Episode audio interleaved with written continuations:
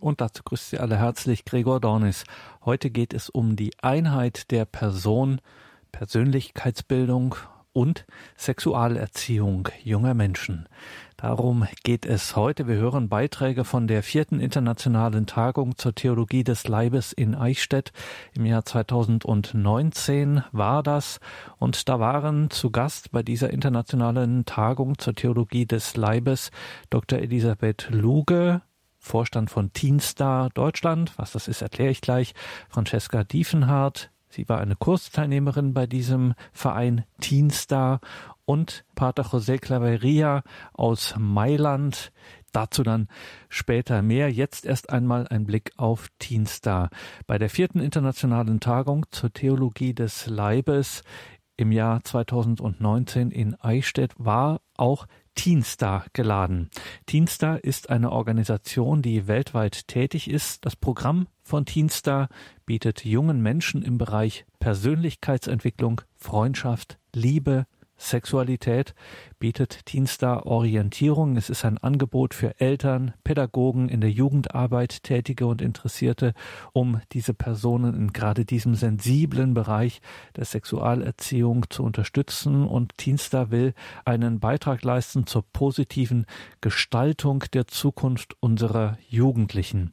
Näheres führte dazu bei der Internationalen Tagung zur Theologie des Leibes aus dem Vorstand von Teenstar Dr. Elisabeth Lug Luge aus. Dr. Elisabeth Luge ist Germanistin, Multiplikatorin für die natürliche Empfängnisregelung nach Professor Rötzer und sie ist ausgebildete Teenstar-Kursleiterin und inzwischen selber in der Ausbildung tätig. Sie stellt das Anliegen, die Methoden von Teenstar bei der vierten internationalen Tagung zur Theologie des Leibes in Eichstätt vor. Dr. Elisabeth Luge. Ja, meine eigene Ausbildung zur äh, Dienstagkursleiterin äh, begann äh, im Jahr 2008 und mich hat Dienster sofort fasziniert. Man kann sagen, von Anfang an. Bei jedem Ausbildungsthema, das waren Anatomie, Psychologie, Pädagogik und auch Theologie, hat mich die tiefe Durchdringung der Inhalte sehr beeindruckt.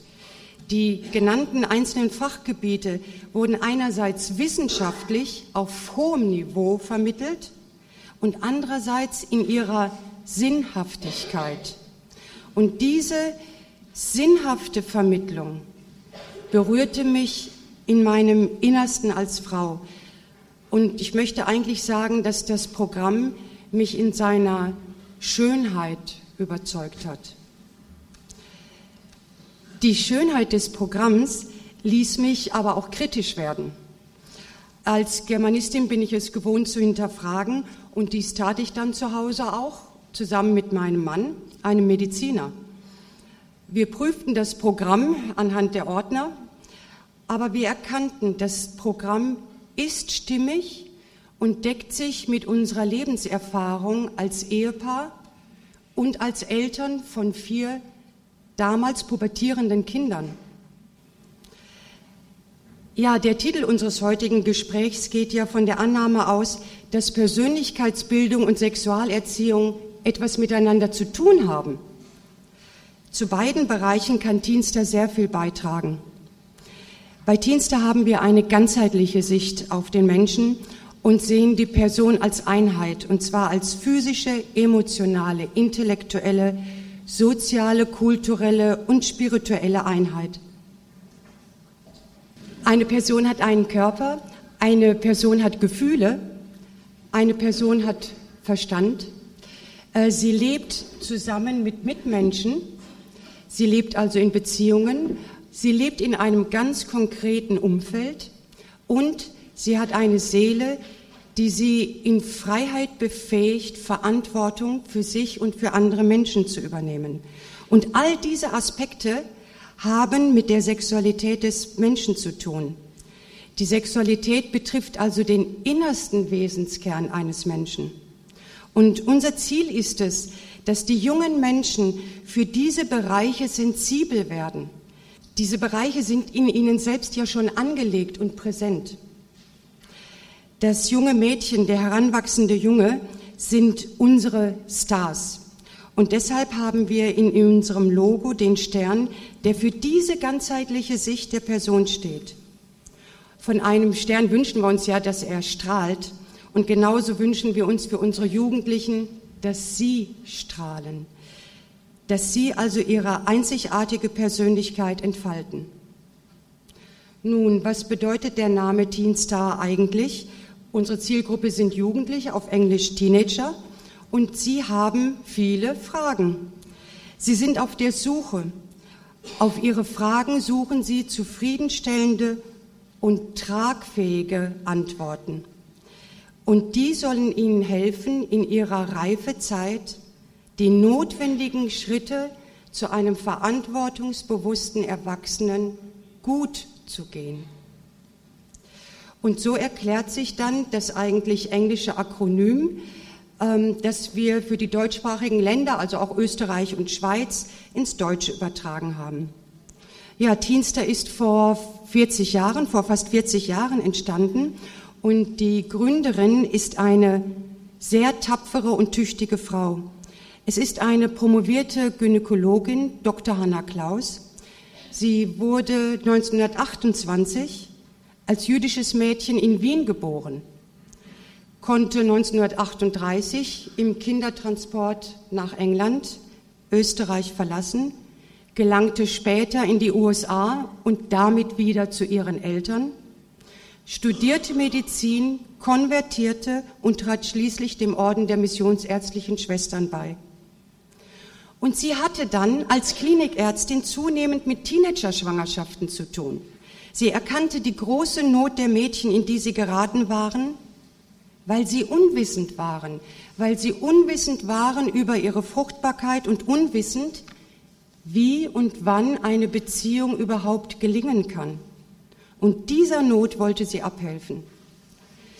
Dr. Klaus hatte auch erkannt, dass Sexualaufklärungsansätze wie Moralisieren einerseits und Freizügigkeit andererseits nicht zu einem verantwortungsbewussten Umgang mit der Sexualität führen.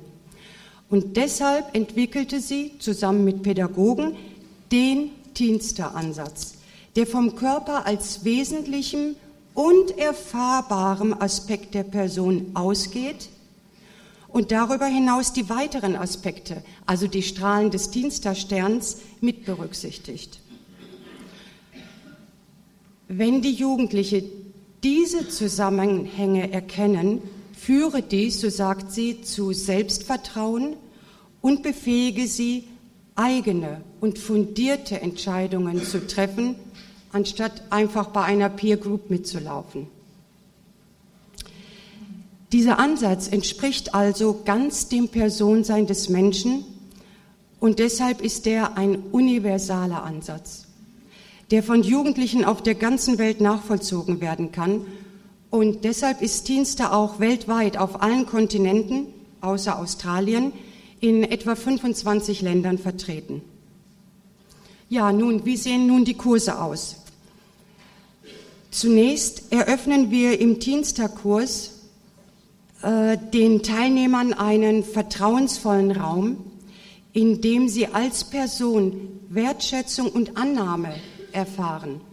Wir sprechen ihnen ihre Einzigartigkeit und ihre Individualität ausdrücklich zu. Und oft ist ihnen das noch nie zugesprochen worden, dass sie etwas ganz Besonderes sind. In die Kursthemen selber wird sensibel, nicht schamverletzend und mit veranschaulichendem Material eingeführt. Wir arbeiten oft mit Bodenbildern, sodass quasi vor den Augen der Mädchen und Jugendlichen das Thema Schritt für Schritt entfaltet werden kann. Eine weitere Besonderheit bei Teenster ist die Förderung der Kommunikationsfähigkeit. Wir ermutigen sie frei und ehrlich, ihre Sichtweisen zu äußern das tun wir durch motivierende Gesprächsführung und offene Fragen. Wir stellen zum Beispiel Fragen, was bedeutet das für dich? Und eine solche Frage fordert die jungen Menschen heraus. Ja, sie müssen tiefer nachdenken. Und so verschaffen sie sich selber Klarheit. Und außerdem das eigene Aussprechen von Einstellungen und Sehnsüchten und das Hören von Gedanken und Empfindungen von Gleichaltrigen, das setzt Prozesse des Reflektierens und Diskutierens frei.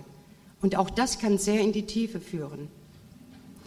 Wir gehen dabei altersdifferenziert vor und trennen methodisch sehr klar zwischen den Kursen für Kids und für Teenager.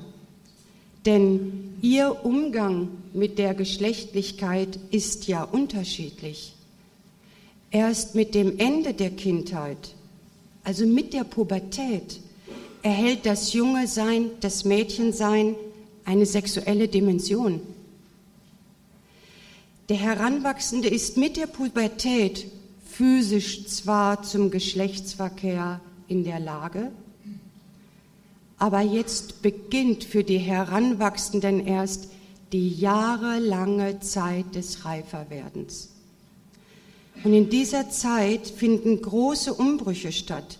Zunächst natürlich die körperlichen Veränderungen und damit verbunden die erwachende Sexualität und damit verbunden die Möglichkeit sexueller Beziehungen. Ein weiterer Umbruch, die emotionale Ablösung vom Elternhaus sowie die Auseinandersetzung von Rollenerwartungen. Und diese Entwicklungsaufgaben haben einen Sinn. Sie dienen nämlich der Selbstfindung und der zunehmenden Selbstsicherheit. Und das ist heute ganz schön schwierig. Wir befinden uns nämlich in einer Situation, in der zum Beispiel als Folge der vielen Informationen, aber auch der Halbinformationen, die Jugendlichen eher verwirrt und orientierungslos werden. Und ihre Identitätsfindung wird dadurch sehr erschwert. Außerdem, häufig kennen Jugendliche heute aus eigener Erfahrung kaum noch jemanden, dem eine lebenslange Beziehung überhaupt geglückt ist. Sie können sich das für ihr eigenes Leben gar nicht vorstellen. Und weil Vorbilder fehlen, können sie eben sich nicht vorstellen, dass in ihrer eigenen Zukunft einmal eine solch treue Beziehung möglich ist. Und dennoch, die jungen Leute hungern auch heute nach einer glücklichen Familie. Und dieser Sehnsucht möchte Teenstar Raum geben. Ja, die Entfaltung der eigenen Persönlichkeit, das ist die Entwicklungsaufgabe, für die in den Jahren der Teenagerzeit ein ganz besonderes Zeitfenster offen steht die letztlich natürlich eine Lebensaufgabe ist. Und das ist der Grund auch, weshalb der Teamster-Kurs über einen längeren Zeitraum geht. Die Abstände können flexibel gestaltet werden, auch in Abhängigkeit davon, ob ein Kurs schulisch oder außerschulisch stattfindet. Also die Kids-Kurse zum Beispiel finden an zwei, drei Schulformatagen statt. Die Jugendkurse dauern in der Regel mehrere Monate. Ja, und wenn dann nach einer gewissen Zeit wieder neue Fragen entstehen, besteht auch die Möglichkeit einer Kursfortsetzung, zum Beispiel im Folgejahr oder zwei Jahre später.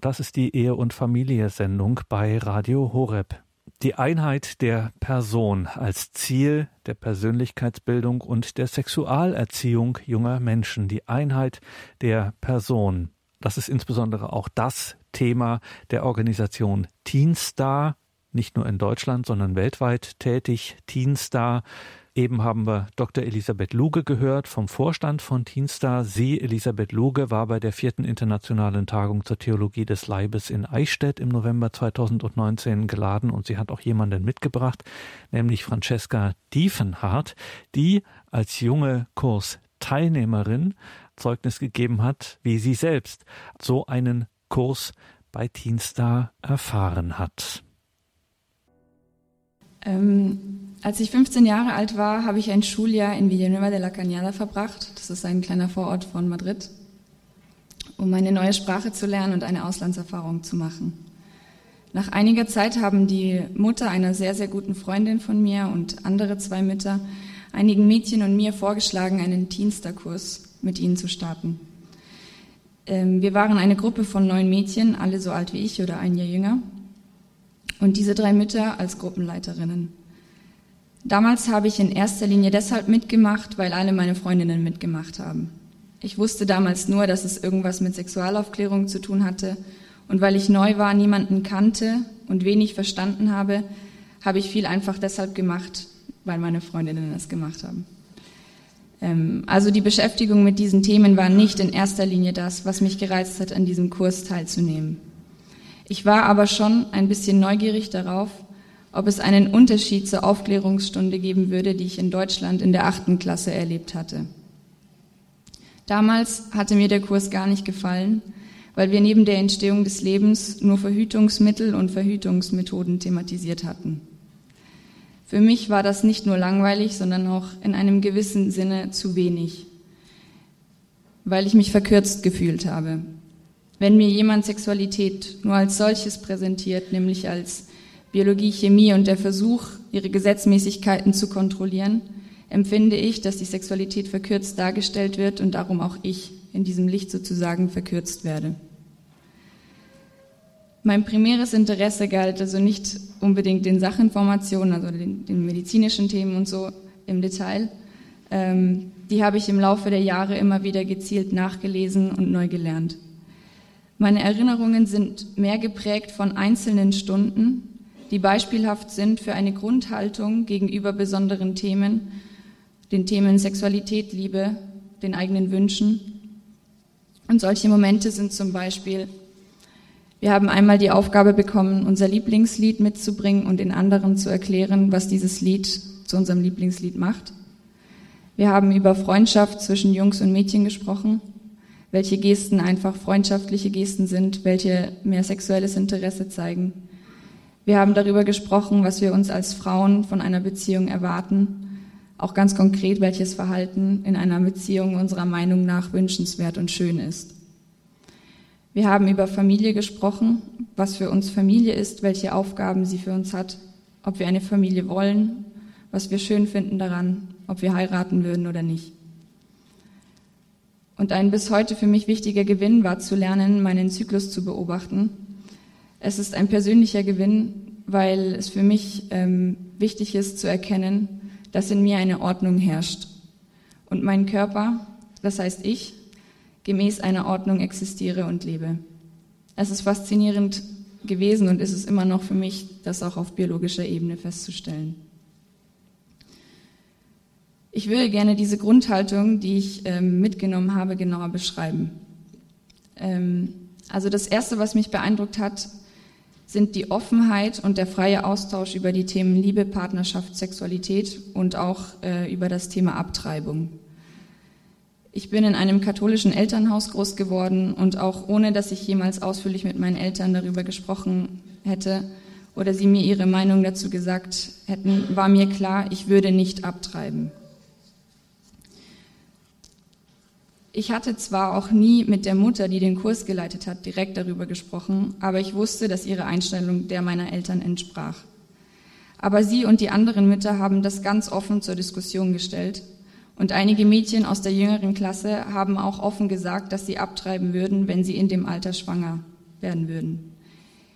Ich konnte damals wegen meiner kargen Sprachkenntnisse nicht so viel zum Gespräch beitragen, und habe mit gebannten Augen auf die Mädels und die Mütter geschaut, die diskutiert haben. Das war für mich einfach etwas Neues, dass die Mütter versucht haben, unsere Gründe zu verstehen, weshalb wir jetzt für oder gegen etwas sind, weshalb wir uns jetzt für oder gegen eine Sache entscheiden. Und dass sie überhaupt nicht daran interessiert waren, uns von einer Idee oder einer Regel zu überzeugen. Um zu erklären, was das damals für mich bedeutet hat, mache ich ein Gegenbeispiel aus meiner Zeit zuvor an der Schule in Deutschland. Damals war ich in der achten Klasse und wir hatten Nachmittagsunterricht. In der Mittagspause nach dem Essen haben wir immer schon angefangen, die Hausaufgaben zusammen zu machen. Ähm, wir waren so acht Mädels aus meiner Klasse und wir saßen in einem Raum und irgendwie kamen wir auf das Thema Sex vor der Ehe. Und eine gute Freundin von mir sagte, also sie sagt es ungefähr so, ähm, ja, ich will jetzt auch nicht mit jedem Freund, den ich habe, ins Bett gehen, aber wenn ich ihn heiraten will, dann muss ich es schon machen. Und für mich war es damals selbstverständlich nicht so, also habe ich ihr geantwortet, hä, wieso? Ähm, ich gehe doch nicht mit ihm ins Bett, wenn ich ihn danach sowieso heiraten will, dann kannst du die kurze Zeit noch warten, sozusagen. Ähm, woraufhin sie mir ganz verstört erklärte, ähm, also sie, sie, wusste nicht genau, nehme ich sie jetzt auf den Arm oder meine ich es ernst? Ähm, sie meinte, ja, wie willst du denn sonst wissen, ob das der richtige ist oder nicht? Und es war lustig, weil unser ganzes Gespräch so verlief, dass sie immer gesagt hatte, natürlich muss ich das machen, wenn ich ihn heiraten will ähm, also beziehungsweise ich, die ich gesagt habe, na, natürlich mache ich es nicht, wenn ich ihn heiraten will und sie doch, das musst du so machen, weil sonst weißt du nicht, ob du ihn heiraten sollst. Ähm, und damals, also damals eben, ich war in der achten Klasse, ich bin kopfschüttelnd nach Hause gegangen und ein bisschen belustigt auch und habe so ganz naiv bei mir gedacht, ja, ja, die wird es schon noch checken. Ähm, aber dann war das auch, ähm, war das auch vergessen äh, unter uns und diese Meinungsverschiedenheit war kein Grund, um am nächsten Tag nicht gemeinsam zu spielen oder sich wieder fröhlich zu begrüßen. Je älter ich wurde, desto eher sind solche Meinungsverschiedenheiten ein Grund geworden, um dem anderen misstrauisch zu begegnen, ihm mit Vorurteilen zu begegnen oder diese Themen einfach zu vermeiden und zu ignorieren. Auf jeden Fall interessiert es einen nicht wirklich, was der andere wirklich zu diesem Thema denkt. Man hat irgendwie Angst, darüber zu sprechen. Bei Teens, da habe ich diese schöne Atmosphäre erlebt, dass jeder seinen Standpunkt vorbringen kann, in einer vertraulichen und kleinen Runde, und von den Leitern dabei geholfen wird, das, was er, sie denkt, zu begründen, zu verstehen. Weil die Leiterinnen uns sehr ernst genommen haben, sie wollten verstehen, warum wir eben so gedacht haben. Als zweites möchte ich ein Beispiel machen, das zeigt, wie mir geholfen wurde, mich selbst besser zu verstehen. Einmal mussten, also das habe ich ja vorhin schon gesagt, wir mussten äh, unser Lieblingslied mitbringen. Und ähm, ja, ich habe erstmal angefangen, ganz viele zu hören, weil ich ein richtig gutes auswählen wollte. Und dann habe ich mich für eins entschieden, das ich schon lange kannte. Das Lied ist von der Bay Ridge Band, eine Band, die aus einigen Amerikanern und einer Italienerin besteht. Ähm, und einer der Gitarristen verliebte sich in die italienische Frau und schrieb ihr zwei Liebeslieder.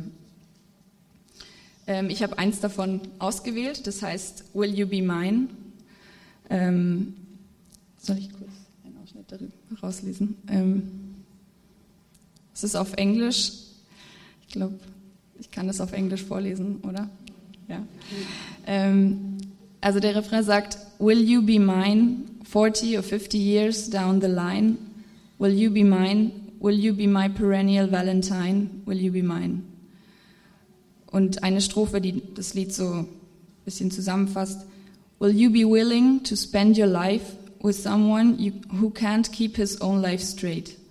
Will you be willing to put up with all the things I do that I know you hate? You suddenly appeared in my life and then water turned into wine. While I just was wondering, will you be mine? Ich mochte das Lied, weil ich diese Frage schön finde. Ähm, aber ich dachte, dass die anderen äh, mich eher auslachen würden, weil es irgendwie kein Poplied war oder ein Lied, das in den Charts gelaufen ist. Ähm, dass sie es einfach nicht interessant finden würden und deswegen habe ich mich zurückgehalten. Am Ende hat mich die Mutter dieser Freundin, dieser guten Freundin, doch eingeladen, es vorzustellen. Und da hat sie mich sehr überrascht, diese Mutter, wie, wie ernst sie mich genommen hat und die Worte dieses Liedes. Es war eine Kleinigkeit, aber sie sagte, in diesem Lied kommt der Wunsch zum Ausdruck, jemandem ganz zu gehören, sich ganz hinzugeben und eins zu sein, eins zu werden mit jemandem.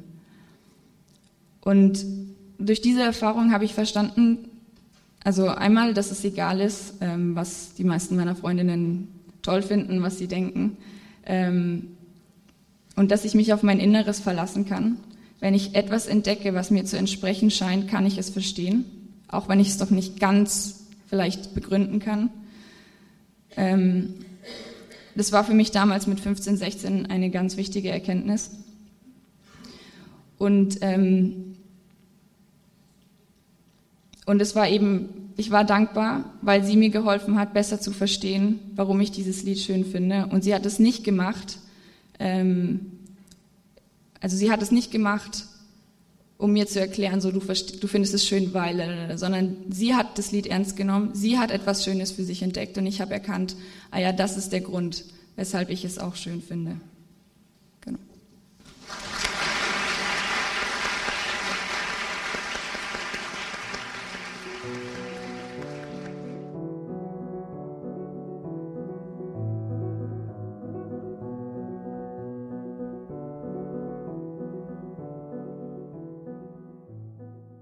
Willkommen zurück in der Ehe- und Familie-Sendung, sagt Gregor Dornes. Es geht in dieser Sendung um die Einheit der Person, Persönlichkeitsbildung und Sexualerziehung junger Menschen. Wir hören hier Beiträge von der vierten internationalen Tagung zur Theologie des Leibes im November 2019 in Eichstätt. Neben der Organisation Teenstar war auch aus Mailand jemand zu Gast. Es ist eine internationale Tagung zur Theologie des Leibes. Pater José Claveria war hier.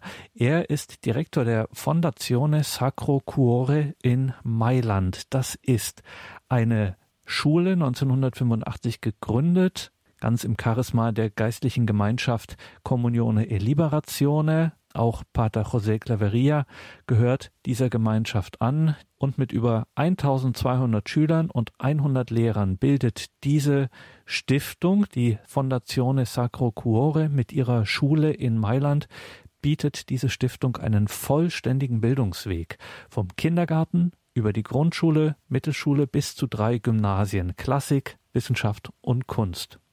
Pater José Claveria blickt auf eine langjährige pädagogische Erfahrung zurück und deswegen wurde er bei der vierten internationalen Tagung zur Theologie des Leibes in Eichstätt auch gefragt, was denn Erziehung eigentlich will, was Erziehung ist und vor allem, welche Rolle hier, wenn wir auf die Einheit der Person als Ziel der Sexualerziehung junger Menschen blicken, was denn hier die Affektivität, sagen wir, die Gefühle für eine Rolle spielen. Pater José Claveria. Was heißt Erziehung? Äh, ich denke sofort an Jungmann, einen äh, Jesuiten äh, von Österreich, der gesagt hat, Erziehung ist die Einführung in die Gesamtwirklichkeit. Aber gehen wir zur Beantwortung der Frage von unserer eigenen Erfahrung aus. Welchen Wunsch haben wir, wenn wir in einem bestimmten Moment des Lebens die beste Entscheidung treffen möchten? Wenn wir vernünftig sind, dann versuchen wir alle inneren und äußeren Gesichtspunkte kennenzulernen, die diese Entscheidung betreffen und wägen sie gegeneinander ab.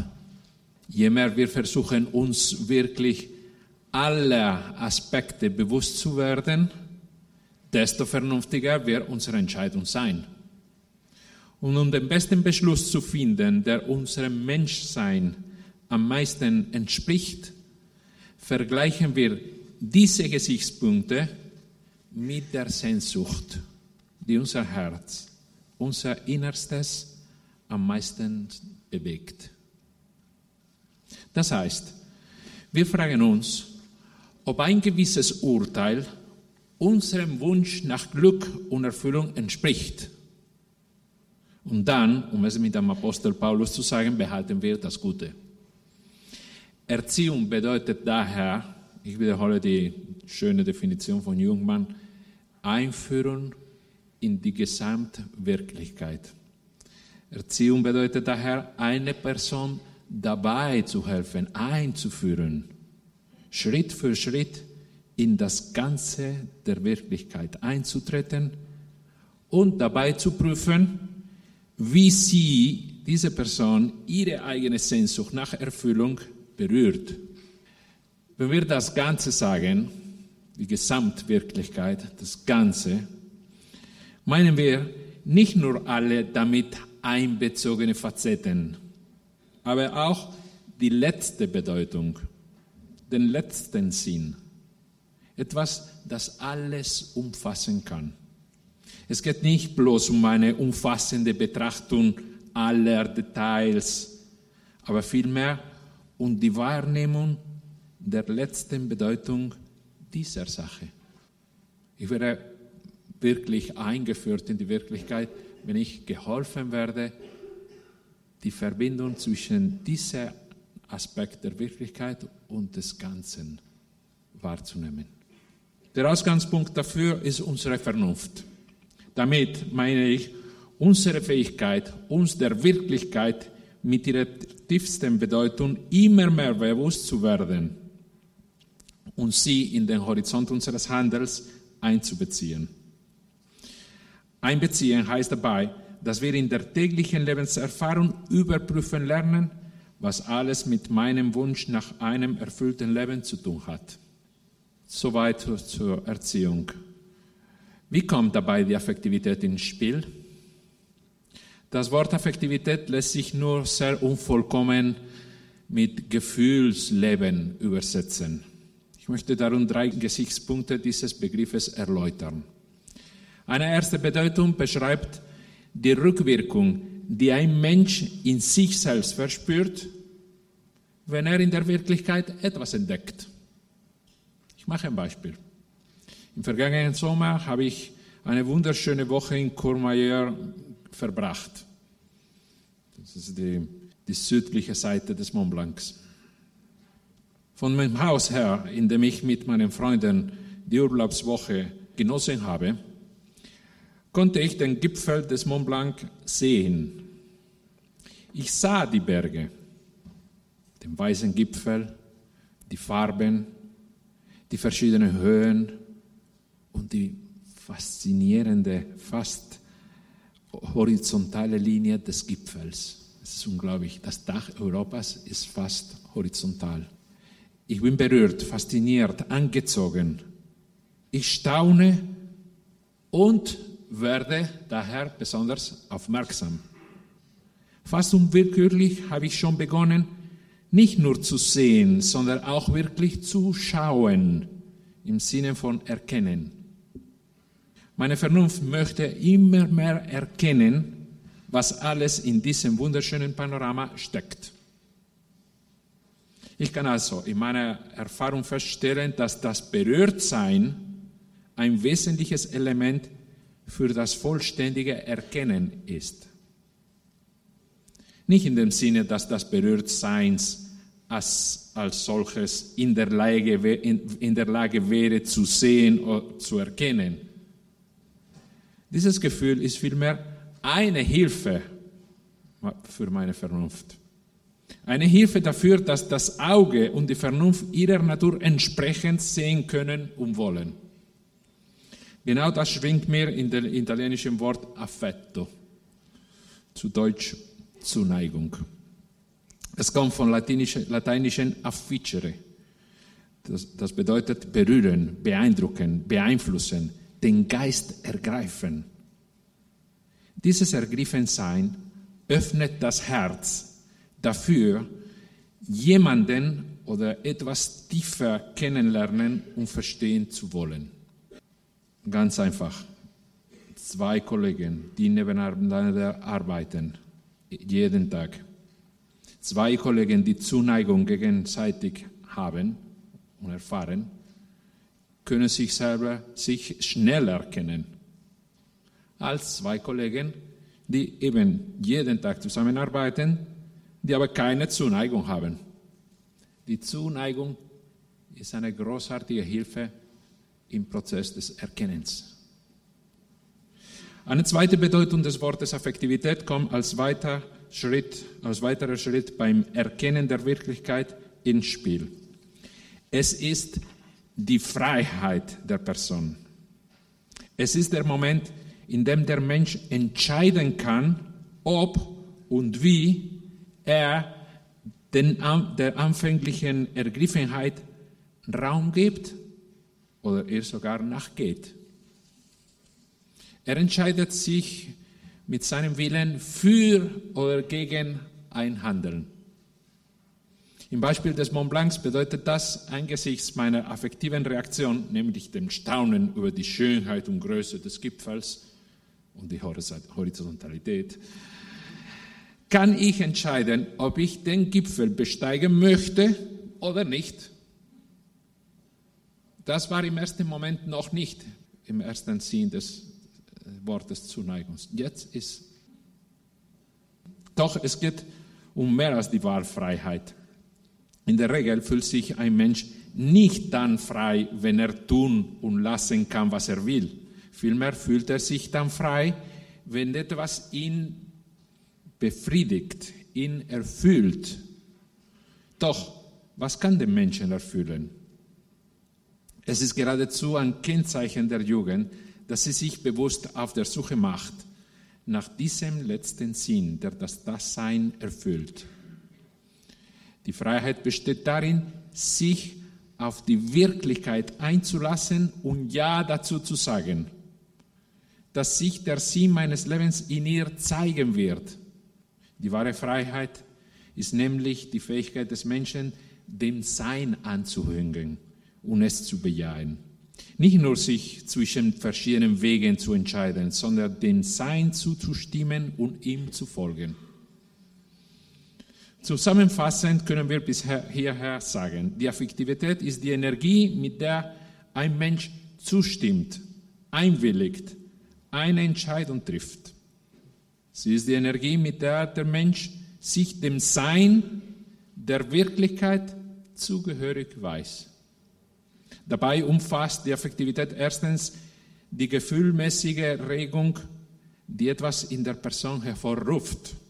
Und zweitens die Bewegung der Freiheit angesichts dieser Regung.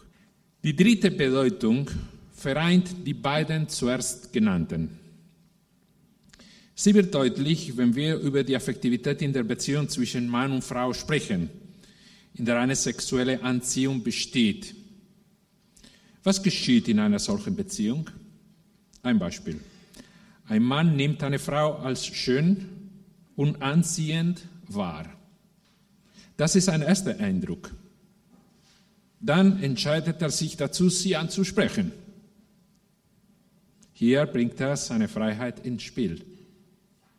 Er tut dies mit dem Wunsch und der Absicht, dass aus der ersten Anziehung eine Beziehung entstehen möge. Doch worauf ist diese Beziehung im letzten Augenblick ausgerichtet? In der Ehe wird die leibliche Intimität zum Zeichen und Unterpfand der geistlichen Gemeinschaft. Durch die geschlechtliche Vereinigung verwirklicht sich der doppelte Zweck der Ehe. Das Wohl der Eheleute selbst und die Weitergabe des Lebens. Dafür gibt es für die gegenseitige Hilfe eine Hausgemeinschaft, eine Hauskirche zu sein, eine, eine, eine gegenseitige Unterstützung auf das Leben hin und mit dem Schöpfer mitzumachen und Kinder in die Welt zu bringen. Diese geistliche Gemeinschaft und dieses Wohl der Eheleute können wir auch so umschreiben. Es besteht in der gegenseitigen Begleitung hin zur Bestimmung die Bestimmung oder Berufung, die jedem der beiden Partner von Gott gegeben wurde. Die Sexualität trägt in sich selbst eine Orientierung zur persönlichen Ergänzung. Das kann man sogar physisch sehen. Zur Vervollständigung des anderen als menschliche Person. Diese Ausrichtung der Sexualität gilt es zu bewahren, denn die Person, die man liebt, öffnet auf einen Horizont hin, der die Beziehung übersteigt. Es ist der Horizont der Berufung, wie es im Titel dieser Tagung heißt. Sinnliche Freude, Lust und Genuss sind ein wesentlicher Teil der affektiven Beziehung innerhalb dieses gemeinsamen Weges. Sie sind ein wertvolles Mittel, damit sich Mann und Frau ihre Liebe gegenseitig mitteilen können. Sie sind aber nicht das Ganze der Beziehung und nicht das Ganze der Affektivität. Die Affektivität wird dann in wahrer und vollständiger Weise gelebt, wenn sie dem Menschen hilft, den anderen mit dem Blick auf seine Bestimmung anzuschauen. Und diese Fähigkeit ist nicht selbstverständlich da. Sie muss erzogen werden. Herzlichen Dank.